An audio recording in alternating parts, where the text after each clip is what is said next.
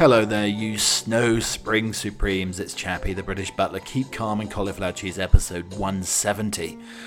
Oh, yes, we're into that bipolar season of weather where it's 71 day and now it's about 15 degrees Fahrenheit. I think it's going to drop down to the single digits Fahrenheit.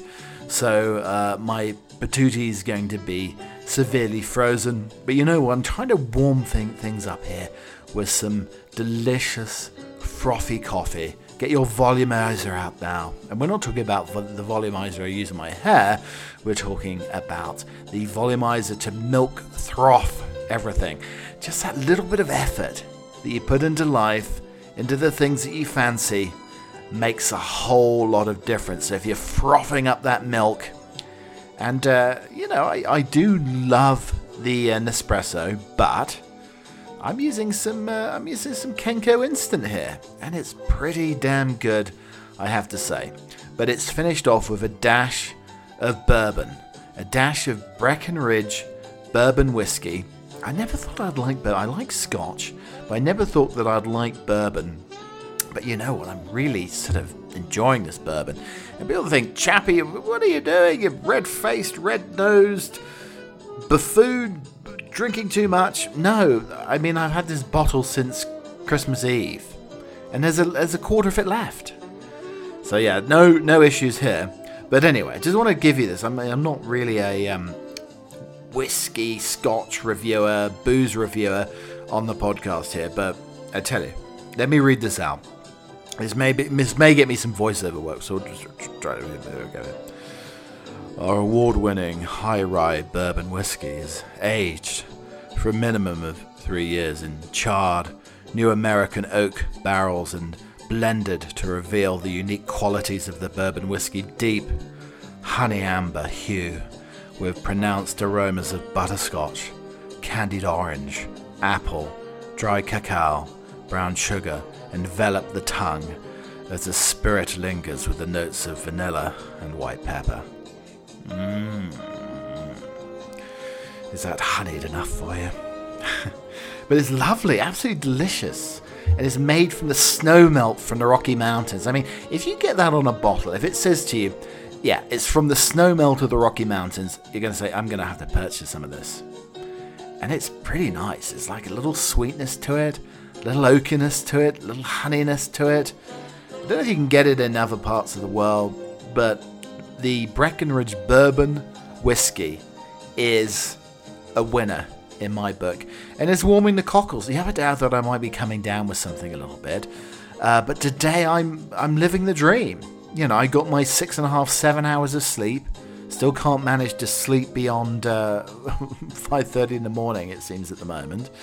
Um, it's not the getting to sleep; it's staying to sleep. I mean, maybe that's a sort of over 44 year old thing soon to be 45, I tell you. Yes, I'm always ready for presents if you want to, you know, deliver some goodies to me.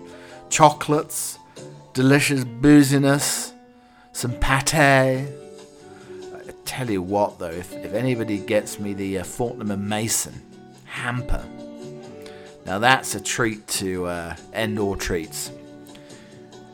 Absolute like delicacies in there, like you've got the pate, some beautiful cheeses, some butter, you've got some uh, wonderful sort of uh, preserves, jams, pickles, chutneys. I mean, it could last you forever. Not quite as good as the bountiful chest of chocolates that I got for Valentine's Day.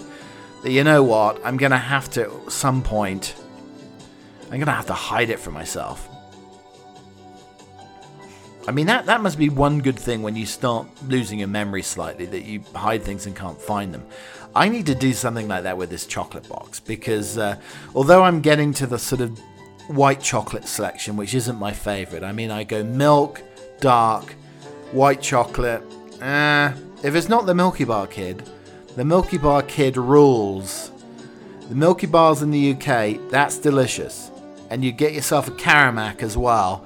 Now, you Yankee Doodles out there listening in, get yourself a Caramac, the original Caramac. Go on Amazon, and that sort of butterscotch. You talk about the bourbon butterscotchy, but this butterscotchy, like caramelly goodness is like one of the best things you'll have. I mean, eh, you know, Cadbury's is absolutely fantastic. Lindt obviously is amazing, but try yourself a Caramac. That'll that may change things up for you slightly. But welcome along to the podcast. Yes, we're talking about booze, we're talking about chocolate, all the things that you love. So you just have to delve into this. You have to immerse yourself into this uh, wondrous, nonsensical written podcast that we like to keep keep calm and cauliflower cheese. It is the essence of a carb-laden behemoth, you could say. And uh, we're here for you every week to uh, for your delectation, delight, and uh, you know if you want a, a wee bit of something nice, then join us twice a week. On the podcast today, we have all of our usual favourites, plus this uh, Tales from the Old Uber Driver. Uh, we have the situation where you get the Uber fairly often here, and um, we have an Italian fella that I think I met on maybe Monday. Uh, he was an interesting guy sort of salt of the earth older Italian man. So we're going to recount some of his tales. I think it's I think it's sometimes when you're spending 10 minutes with a stranger, 10 or 15 minutes, just you and them, and you're chatting away, it's quite revealing. It's quite enjoyable as well. And then the the fellow I had the other day uh, w- was quite interesting too. He was sort of um, East Coast as well. I think New Jersey, New Yorker. Anyway, we'll have tales from the old Uber driver uh, coming up. Uh, also, we never talked about country music on the radio and having rock, rock in one ear, country music playing maybe on a speaker. Those two, those two musical uh, delights do not mix particularly well. Uh, have you ever used one of those water picks to clean your teeth? I did, and I had a little bit of an accident, and I'll be telling you about that as well. Uh, also, dogs, dog pictures, military regalia. I know I mentioned at the top of the show we never went into it. Let's try to get through this stuff today.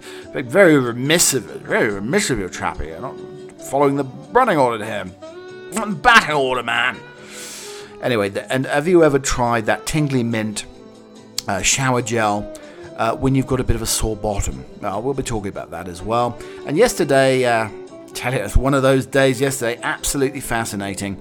Uh, watched a little bit of golf, and then I saw Newt Gingrich, and he was doing a commercial. So when politicians do commercials, I mean, didn't Bob Dole do Viagra at one point? Well, I mean, the commercial for Viagra. Uh, but yeah, Newt Gingrich is getting into the whole commercial uh, sector as well. We do have uh, some trample trombone where we're taking some of the probably the worst headlines of the week, the headline crimes of the week, and uh, we're equating them to a raspy old trombone or a, a vociferous trump, um, one of the two.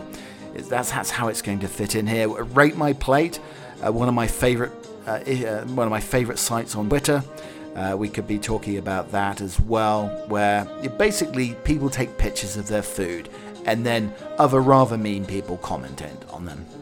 I also talked to my marvellous grandmother today, and I recounted the whole Aylesbury Duck thing from last week. If you haven't listened to the Aylesbury Duck episode, then you have to. Um, but I was telling her about the Aylesbury duck, and she and my grandfather was the first person to talk about the Aylesbury duck, but she couldn't remember the joke. So I recounted the little joke to her that was on last week's episode of the podcast. And uh, I tell you, rip roaring hysterics uh, from her end. Heard some uh, news about my uncle, who sadly had a little bit of a stroke. This is the uncle who is basically, or was basically living in France for a long time, went back to Newcastle. Poor fella had a stroke, but he is recovering, and it's almost like Carry On Doctor in the Newcastle Hospital with my dearest uncle Michael. I've got the innards of a dragon right now after sipping some of that beautiful, uh, almost like an Irish coffee, but with bourbon in it. Oh, things are warming up rather nicely for you people. And as I said, it's lovely to have you here on the podcast. And we've reached 170 episodes. You can always listen to the back catalogues of the uh, of the podcast. Many of them, many of them, where I try to eat a piece of uh, basically hardened yak milk bone that the dogs have. I tried that before. I spatchcocked a chicken. I uh, basically started the podcast one day in the shower that was uh, a foaming uh, Vicks Vapor Rub shower. Uh, very sort of invigorating it was as well. But yeah, set up the microphone and I started the uh, podcast off in the shower. all of those uh, little nonsensical things. We like to be see ourselves as sort of community minded and a public service uh, for you, the listener. But I did talk to my lovely grandmother Joyce again. I don't think she listens to the podcast. Maybe she does, but so I was recounting the Aylesbury duck tale as I as I mentioned aforementioned here. Um, but uh, she's telling about my dear Uncle Mike. I mean, we talked about it all. Tales from the French countryside. We did that feature during 2020 on the podcast, where he was living in France, living the dream, basically. And uh, very charming man. A lot of the local ladies were de- delivering French stew to him and bottles of wine, and he was really living his best life. But the poor fella, uh, I think he's just turned 70 or close to 70, just had a, had a stroke.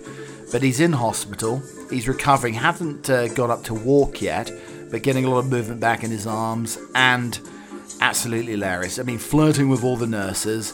And then he's got Ernie, the fastest milkman in the West, to his right, basically. He's 80 years old, uh, who uh, he keeps telling uh, my uncle that he's not dead yet. Uh, probably soon will be. So it's an aging crowd here. The poor fella got COVID as well when he went in, so he's had a bit of a rough go of things here. Um, and the hospital food hasn't been agreeing with, with him apparently. I mean, that's the whole thing. I mean, what a you think about the uh, nurses and doctors and the frontline staff at all these hospitals around the world during COVID. I mean, at the best of times, is an incredibly difficult job. Then you throw COVID in, with somebody's in a, in a stroke ward recovering here. I don't know. Well, he's off the wine at the moment. That's a good thing. Um, but uh, I think anything to make that hospital food more palatable. Anything worse than hospital food, aeroplane food. At least on an aeroplane, you can take yourself a big old baguette and some cheese, and that's your meal. In a hospital, you're pretty much stuck. You can't move around, and you have to suffer the awful hospital grub unless somebody very kindly brings you in the food. I mean, I wouldn't touch it with, with a barge pole, and that is a very long barge pole when it comes to uh, hospital food. Um, but also, it's Pancake Day. We miss Pancake Day here in the podcast. Here, my father will not touch pancakes. I think he made himself uh, sick one day when he had tried to eat 15 pancakes one time, and won't uh, won't touch anything uh, uh since then. My grandmother was telling me though that she did have pancakes, just simple le- lemon and sugar, not like a crepe Suzette. It wasn't a flambéed uh, uh, affair either, uh, but just you know, basic crepe with a little bit of lemon and sugar. Because growing up, we had never seen or heard of the American pancake, that fluffy, almost like a Scotch pancake for you Brits out there. That's what an American pancake is like. Um, but we'd never had any of those. I don't think, and I think a lot of Americans haven't had the crepes crepe's a wonderful thing. I'm still thinking about cream cheese, smoked salmon, spinach. That is going to be, I think, my dinner one night this week. I think that sounds absolutely marvellous, doesn't it, really? What the world's oldest people eat in a day. Ask any reputable doctor or nutritionist about what you should eat. They'll likely come back with a similar advice consume more vegetables, whole grains, nuts, cut back on meat, especially if it's red, go easy on sugary processed foods. This all in theory, in practice, when you look at the world's oldest people and how, how they manage to stay healthy well over 100 years old, you discover quite a mix of diets. Kane Tanaka, a 119 year old woman from Fukuoka in Japan, who currently reigns as the oldest living person, eats rice, fish, and soup. However, she's not exactly on a strict routine. For her, this means savoring hakata, ramen, motsunabe, offal stew, uh, mentaiko fish roe, and uh, chicken hot pot. Sounds actually wonderful. I had a lovely ramen the other week. I told you about that. She's also not afraid to indulge in cravings like coffee, carbonated drinks, and chocolate. During the Guinness World Records presentation ceremony in 2019, she was gifted a box of chocolates, which she immediately opened and started eating. Later, when she asked how many chocolates she wanted to eat today, she said a hundred. With most centenarians, uh, other than it doesn't matter which country they're from, there may be something to the health benefit of the average Japanese citizen is plant based, low glycemic. In Okinawa, found that many centurions uh, had also practiced hara hachi bu, eating until they're just 80% full, not 100% or 120%. However, there's still plenty of centurions, super centurions, who found around the world. So you've got an example Violet Brown, a Jamaican woman who lived to 117. Her diet consisted of fish, mutton, and locally grown produce like sweet potatoes, breadfruit, oranges, and mangoes. Uh, Susannah Mushatt Jones, an Alabama born 160 year old woman, resided in Brooklyn, revealed that her diet included morning bacon, eggs, fruit for lunch, and classic meat and potatoes for, uh, for dinner. She said her niece uh, said she would eat bacon all day long. The second oldest person verified living, 118 year old French nun Lucille Randon or Sister Andre, does one better and admits to eating chocolate every morning. In fact, chocolate does seem to be the running theme. Randon Tanaka, Jeanne Louise Calment, who holds the all time record for the oldest living person at 122, uh, ate it daily. Calment ate more than two pounds a week in addition to the occasional glass of port, whether these women were on something. Dark chocolate has been shown to improve heart health, or have they just won the genetic lottery? Secret to a long life is doing things that you like, eating the things I like, doing things I like, and being able to enjoy every day. How about the lady who ate bacon every day? That's quite interesting, isn't it? A couple of rashes a day keep the doctors away, obviously. So I'm still scaling scaling the mattress pad. So I'm basically in base camp in the foothills of the Himalayas. I talked about this yesterday, and uh, and then my dearest darling is uh, at the summit of Everest, and you've got this uh, mat- uh, mattress pad that basically has a slope to it. And um, most of the time I'm in the foothills, but I found myself slightly on the upslope. So one of my butt cheeks, my ass cheeks, was on the upslope the other night, and the other was on the downslope. So I, am sure that doesn't help one's posture, does it really? And uh, you know, you've got the you need to be laying flat. But I mean, part of me, I'm sort of walking with almost like a hunchback, with one shoulder up, one shoulder down, because my bottom was partly on the upslope, partly on the uh, downslope the other night. So. Anyway, I, I think this problem should be rectified soon. I will not need my cleats or my crampons or the hook or any rope to scale this uh, huge ma- mattress pad. I will, I will keep you up to date very, very soon on uh, on uh, my expeditions here, uh, my uh, alpine uh, expedition. I always want to wear a feathered trilby. I mean, and maybe plus fours, long socks, all my mountainous gear ready to scale one of the one of the steepest mattress pads in the world. Tales of the old Uber driver. Yes, yeah, so we uh, love traveling in the uh, Uber. As I said, you basically have a stranger's attention for 15 minutes and you meet some fascinating people. I talked about the Contrary guy the other day, where it had the most snow in uh, January on record, but he said, Oh, yeah, no, I used to get more snow uh, when I was a child, like 20 years ago. It's on record, man. What are you talking about? Anyway, the, the, the other day I had a charming little ride with this older Bostonian gentleman I think he was born on St Edward's Island, uh, you know, pro- probably that, just off the Cape, Cape Cod. Italian born, though, six or seven years when he moved from Italy. And uh, he was sort of fascinating older man, probably in his 70s. Uh, looked a bit like Tom Bosley off uh, Happy Days. That's exactly what he looked like.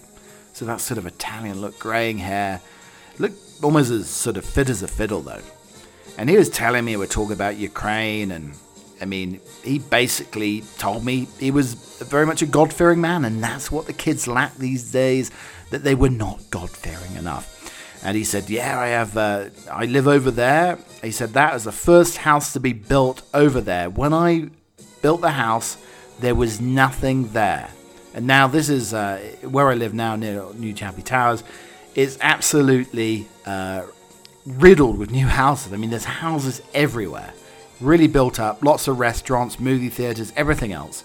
But when he said 25 years ago, there was nothing there. And he's lived in the same house. These are big houses that have been built around me, and I'm not going to move until they wheel me out, and I basically travel six foot under. That's what he told me. He also said, with sort of like end of the world scenarios or whatever, he said he has 17 acres up in the mountains with a gun range, uh, you know, stocked basically for probably about 20 years and uh, of canned food and freezers and everything else. And he said he could live for probably probably like 20 years anyway. uh, with with the. I mean, I don't know how much food you'd need. Maybe if you started going hunting or whatever. Um, but like a perfect uh, perfect escape pad for the Armageddon. Uh, but you know, so he's got like Kalashnikovs, he's got all sorts of different rifles, shotguns, and everything else. 17 acres, and uh, he said that uh, yeah, the problem these days is uh, people aren't God fearing enough. And there we go. And you know, difference of opinion, but lovely fella, interesting to talk to, and the sort of guy who's going to listen to your opinions, I'll listen to his opinions as well, even if you're on different pages.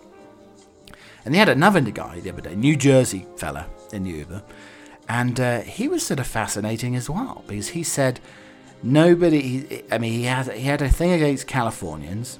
He basically said uh, everybody was uh, too liberal. They didn't eat enough meat out there. So he said this is the problem. Not enough meat's being eaten out in California. Uh, he was from uh, New Jersey, and he also said that people in Colorado were were miserable. I mean, I don't agree with that at all. But he thinks that the East Coasters uh, and the West Coasters, or so the East Coasters are much more friendly uh, than uh, than li- the people living here in Colorado, which is absolute bunkum, to be honest. Um, there we go. That's his. Uh, that's his viewpoint. That is his. That is the way he likes to steer his ship. It's fascinating, though. He said he couldn't stand the extreme left, he couldn't stand the extreme right, and he says all the uh, moderates are boring and introverted. Oh, no, where are you going to put stake your claim? Where is your argument here? Where are you? Where is your stand? You're not left, you're not right, you're not centre. I was okay by him because he loved London. He'd gone there as a child, uh, back uh, maybe 15 years ago or something, for Christmas. And his father gave him like, you know, 20 or 30 pounds. He said, All right, son, go out and be a man. Just make sure you don't embarrass America. And that's what he said. but he loves London, you know. He, he, he said he didn't get on the tube as he wanted to explore London bar by bar, pub by pub. So we had the lady who lived about 115, eating a couple of rashers of bacon a day. But fried insects that taste like bacon held as an answer to hunger in Madagascar. A small hopping insect that tastes like bacon when fried has been identified as a possible solution to the growing hunger crisis in Madagascar, where the crop calendar has been thrown into disarray. The vast island, which is in the front line of havoc wreaking changing weather patterns, has been pummeled by four big tropical storms in the space of a month. In the south, where five of the past rainy, six rainy seasons have failed, the British charity Seed Madagascar is exploring whether locally found insects could help ease hunger. The sakondry is already loved in communities as a chance forest snack for those quick enough to catch it. Nicknamed the bacon bug for its strong smelling flavour, is not only tasty but also extremely nutritious, containing high levels of protein, minerals, vitamins, research has shown. Five drought affected communities suffering from high rates of malnutrition are being trained by the charity to cultivate host plants to attract them and learn about the insect's life cycle in order to breed them with meaningful numbers and feed thousands of people. Learning how to farm, harvest, cook, and store alternative sources of protein already uh, scarce on the island could help spare Madagascar's extraordinary range of wildlife being hunted. Pound for pound, insects require far less land, water, produce, and fewer greenhouse gases other than meat. I mean, you're not going to probably get methane laden cicadas. Do cicadas even fart? I mean, you're not going to have the same problems farting cows, are you? Or, uh, or flatulent sheep. We hope the bacon bug can provide a local, resilient source of food in these areas where we work. With rising global food uh, insecurity developing, sustainable sources of protein have become an urgent task. 70% of Madagascar's 28 million population are already living in poverty and deforestation. Insect farmers is gathering pace in many African nations, according to a survey. The World Bank, which identified their potential to provide all year round protein, create jobs, and help manage food waste. I'm alright with bacon bugs, but a deep fried tarantula and all that hair. I mean, I'm been off hair on a piece of crackling, but you get a hairy tarantula deep fried, that's probably going to turn the tummy. This uh, Breckenridge bourbon really is keeping the uh, home fires bu- burning here. You do not need any coal in the furnace when you have a little of the, of the Breckenridge bourbon. Steering me through this podcast here. I mean, this could probably have fueled the Titanic, I would say. In all those boiler rooms, it's uh, certainly a lovely, lovely warming feeling. So, anyway, if we talk about oil and water, and we're thinking about music, what sort of types of music or uh, types of tunes just do not really mix very well? So, I had this the other day on the speaker, thinking, you know what? These two tunes do not work very, very well. So, I had some rock music in my ear. I think it might have been some like ACDC or something. And uh, then playing on the speaker with some country music. Now, those two genres together do not work particularly well. I mean, it is so abhorrent. I mean, I had to turn both off and basically go and clean my lug holes out because it was too much. I mean, I don't know what you think. If you if you think which two types of music just do not compute, they do not align, they do not correlate together. And I think the country music, I think it may be the BPMs or whatever, it has to be something like that. But the two of them together was, I mean, both might be denim clad, but they're on completely polar opposite ends of the universe. And dog owners presented with discarded sex toys while out on walks. Dog owners have been sharing photos of sex toys dildos found by their pets on walks. Rebecca Scott from Norwich began the thread with a photo of a toy uh, her dog had found. So this is a whole thing. It's basically uh, hashtag sex toys on dog walks. I believe it's something along those lines. The post has racked up 13,000 retweets as many people shared their own snaps. I mean, are people getting out and getting out and about in the outdoors again? Frolicking around in parks and forgetting to bring uh, the big daddy home with them? I mean, what's going on here? Dogs are capable of finding the most unexpected items while playing fetch and sometimes their finds can leave their owners cringing.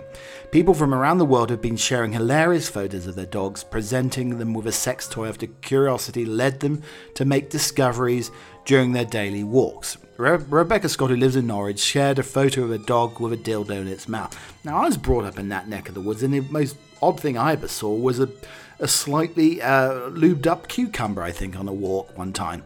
Yes, anyway, my dog Nellie has her best friend called Larry Larry has an owner called Tom, who's my friend. The young dogs swim together in an idyllic spot on the River Wensum every morning. They bring back sticks to us in exchange for treats. It's all very idyllic. Rebecca's post racked up more than 15,000 retweets as pet owners admitted they were able to relate, having had their dogs find sex toys in parks, beaches, and even left by the previous owner of the house. Social media users around the world are sharing these photos ad nauseum the sex toys everywhere.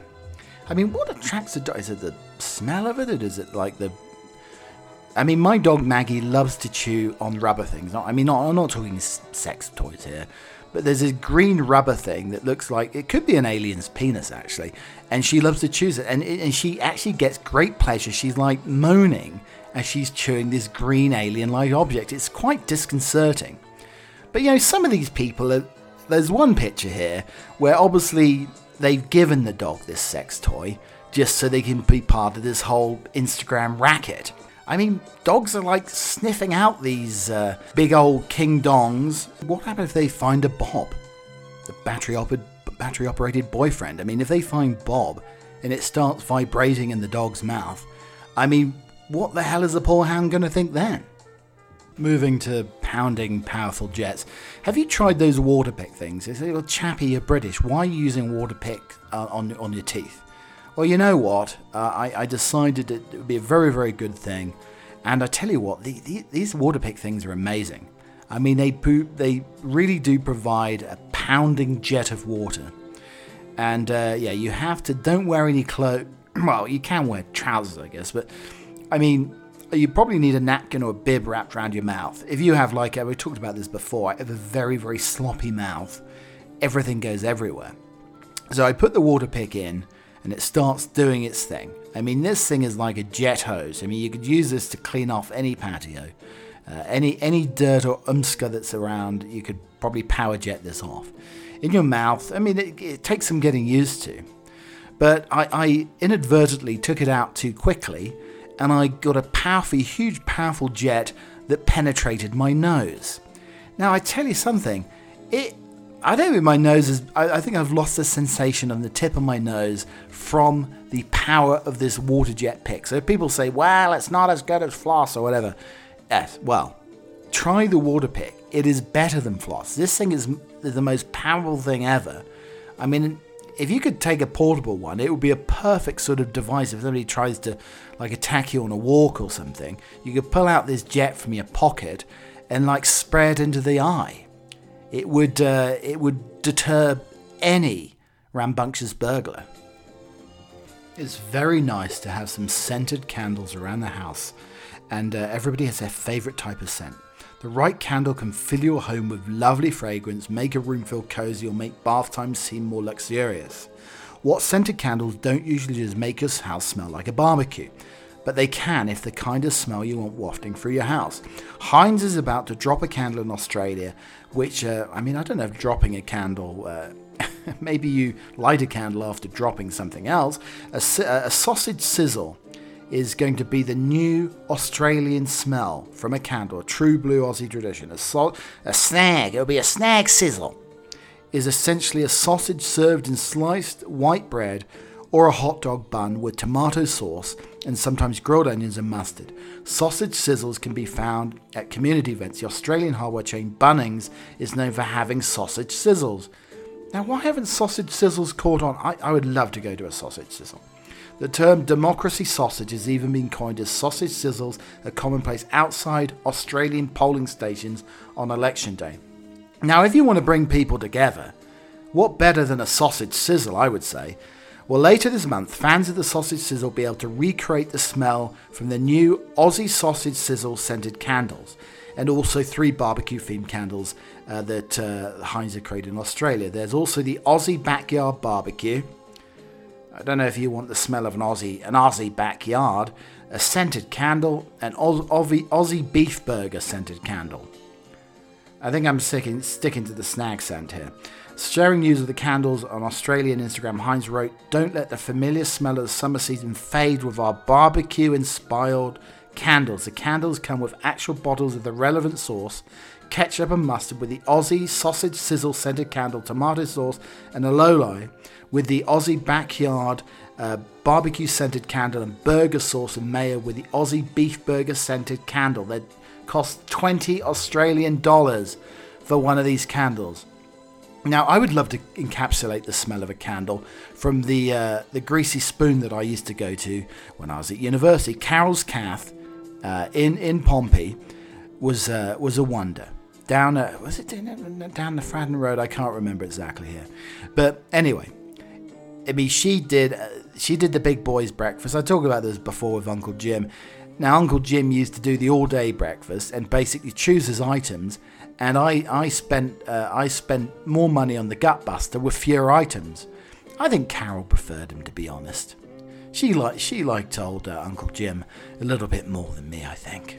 Anyway, but if I could encapsulate the smell of a greasy spoon on a candle I think that would be absolutely fantastic. You know, the frying bacon smell, the fried bread, the, the eggs, the baked beans, can encapsulate that all into a candle that would take me back Palace and days of my youth.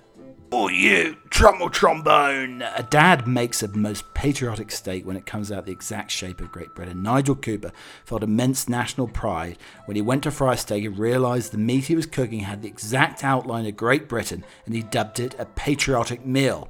Nigel Cooper didn't notice the semblance initially, but when he flipped his meat, I mean, when you're cooking, you don't want to be flipping your meat, do you?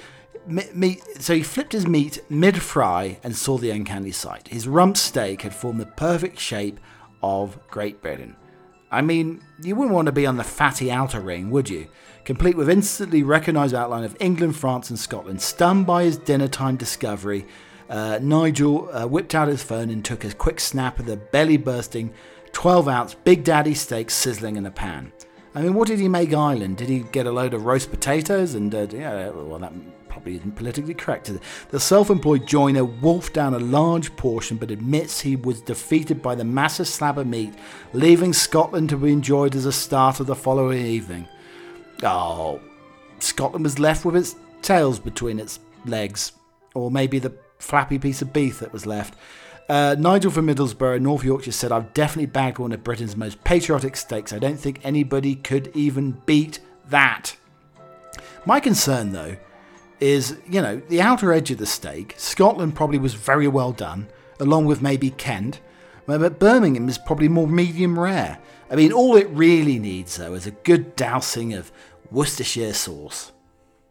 And a man called Luiso took advantage of the relaxed attitude to polygamy in the De- Democratic Republic of Congo to marry three triplets. A man has married three triplets in the same day after he asked them all to tie the knot. Named only as Luiso, a man from the Democratic Republic of Congo was surprised when all three sisters he asked to marry on the same day. I'm obliged to become and because they're triplets, it wasn't an easy decision because until now my parents don't understand what I'm doing. When speaking to Afrimax English on his wedding day, I fell in love with a girl called Natalie on social media. I couldn't resist her beauty. We met, hugged a lot, and decided to get married. The wedding took place in Kalehe, which is a territory located in South Kivu in the eastern part of the country. The 32 year old man also claimed that it wasn't uh, just a random wedding, he indeed was in love with the triplets known as Natasha, Natalie, and Nagesha. He was also already in a relationship with the former before meeting the other two. One of the sisters took the local news charities when he told them to marry all of us. He was shocked. I mean, yeah, well, I mean, how does the one he met first of all say, well, you know what? yeah, yeah, yeah. I, I think I'm, uh, you know, I, I, can I bring the two sisters into the mix here as well? But because we were already fallen in love with all of us, no, he did. He fell in love with the first one first. I mean, this guy's getting like a free ride. Well, three ride. uh, even though people considered it impossible for three women to share one husband, to us, sharing everything has been our life since childhood. The foursome married. Maybe it could be easy on a game of golf, wouldn't it? I was talking about this earlier. I want to go and play golf on my own. I don't want to be put into a, uh, you know, a, a twosome, threesome, foursome. This, these these people would be sorted every time they went to play golf. I don't think there would be enough room in the golf cart, though. One sister said after the wedding, You can see we're happy. We thought God would separate us with husbands, but that hasn't happened. I mean, what ha- do they like flip a coin or something along those lines? I mean, this is uh, this is like trio tripe. Trio, trio, three in a bed and the little one said. I mean, this really is keeping it in the family, isn't it?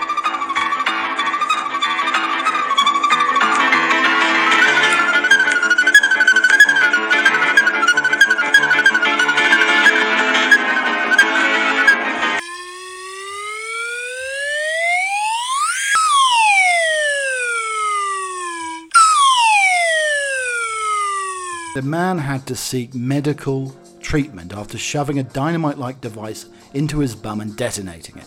The horrific incident was reported by the medical journal compiled by researchers Ali Zimbratis at the University of Urology.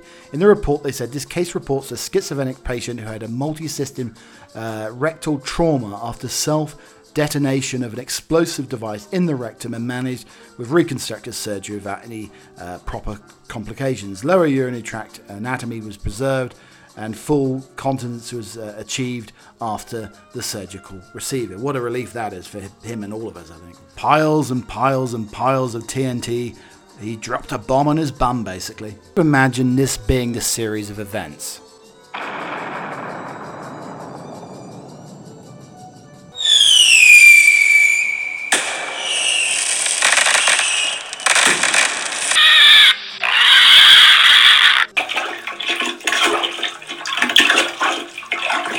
You very much for joining me on the podcast today. It's been a delightful occasion having you here on this Sunday sermon edition of the podcast. Hope you're having a lovely Sunday. If you like to listen to podcasts, like and subscribe where you can. On Apple Music, you can basically hear me and just me. No musical accompaniment or anything between the ramblings that uh, that you will hear during the hour long podcast or around the hour long. If, though, you like with your audio, if you like some music to punctuate the uh, audio, or if you like to drown me out with some music, then you can. Today we have some Van Morrison, some Ben Folds, Father John Misty. We have David Bowie, The Clash, Beatles, Karen Souza, the Beach Boys. We have TLC, Aztec Camera, Coogee Radical, uh, and also Jessica Simpson. Yes, yes, and Jessica Simpson as well, believe it or not. It really is a variety mix. Some you're probably going to love. I mean, I'm sure everybody absolutely adored the Barry Manilow we had on the Musical Emporium edition. It's probably putting you off the Musical Emporium saying that we've had Jessica Simpson, Barry Manilow. Uh, but yes, it really does have an absolute range of music that you'll never hear anywhere else in Christendom. Coming up next, we have the poem. This is written in March, William Wordsworth. The cock is crowing, the stream is flowing, the small birds twitter, the lake doth glitter, the green field sleeps in the sun, the youngest and the oldest are at work with the strongest, the cattle are grazing, their heads never raising, there are forty feeding like this one. Like an army defeated, the snow hath retreated, and now doth fare ill on the top of the bare hill. The ploughboy is whooping, anon, anon. There's joy in the mountains, there's life in the fountains. Small clouds are sailing, blue sky prevailing. The rain is over and gone. I will be back again next week, so I hope you have a lovely week and listen back to some of the back catalogue of this uh, rather interesting, slightly eccentric podcast, Keep Coming Cauliflower Cheese. Until next time, cheerio.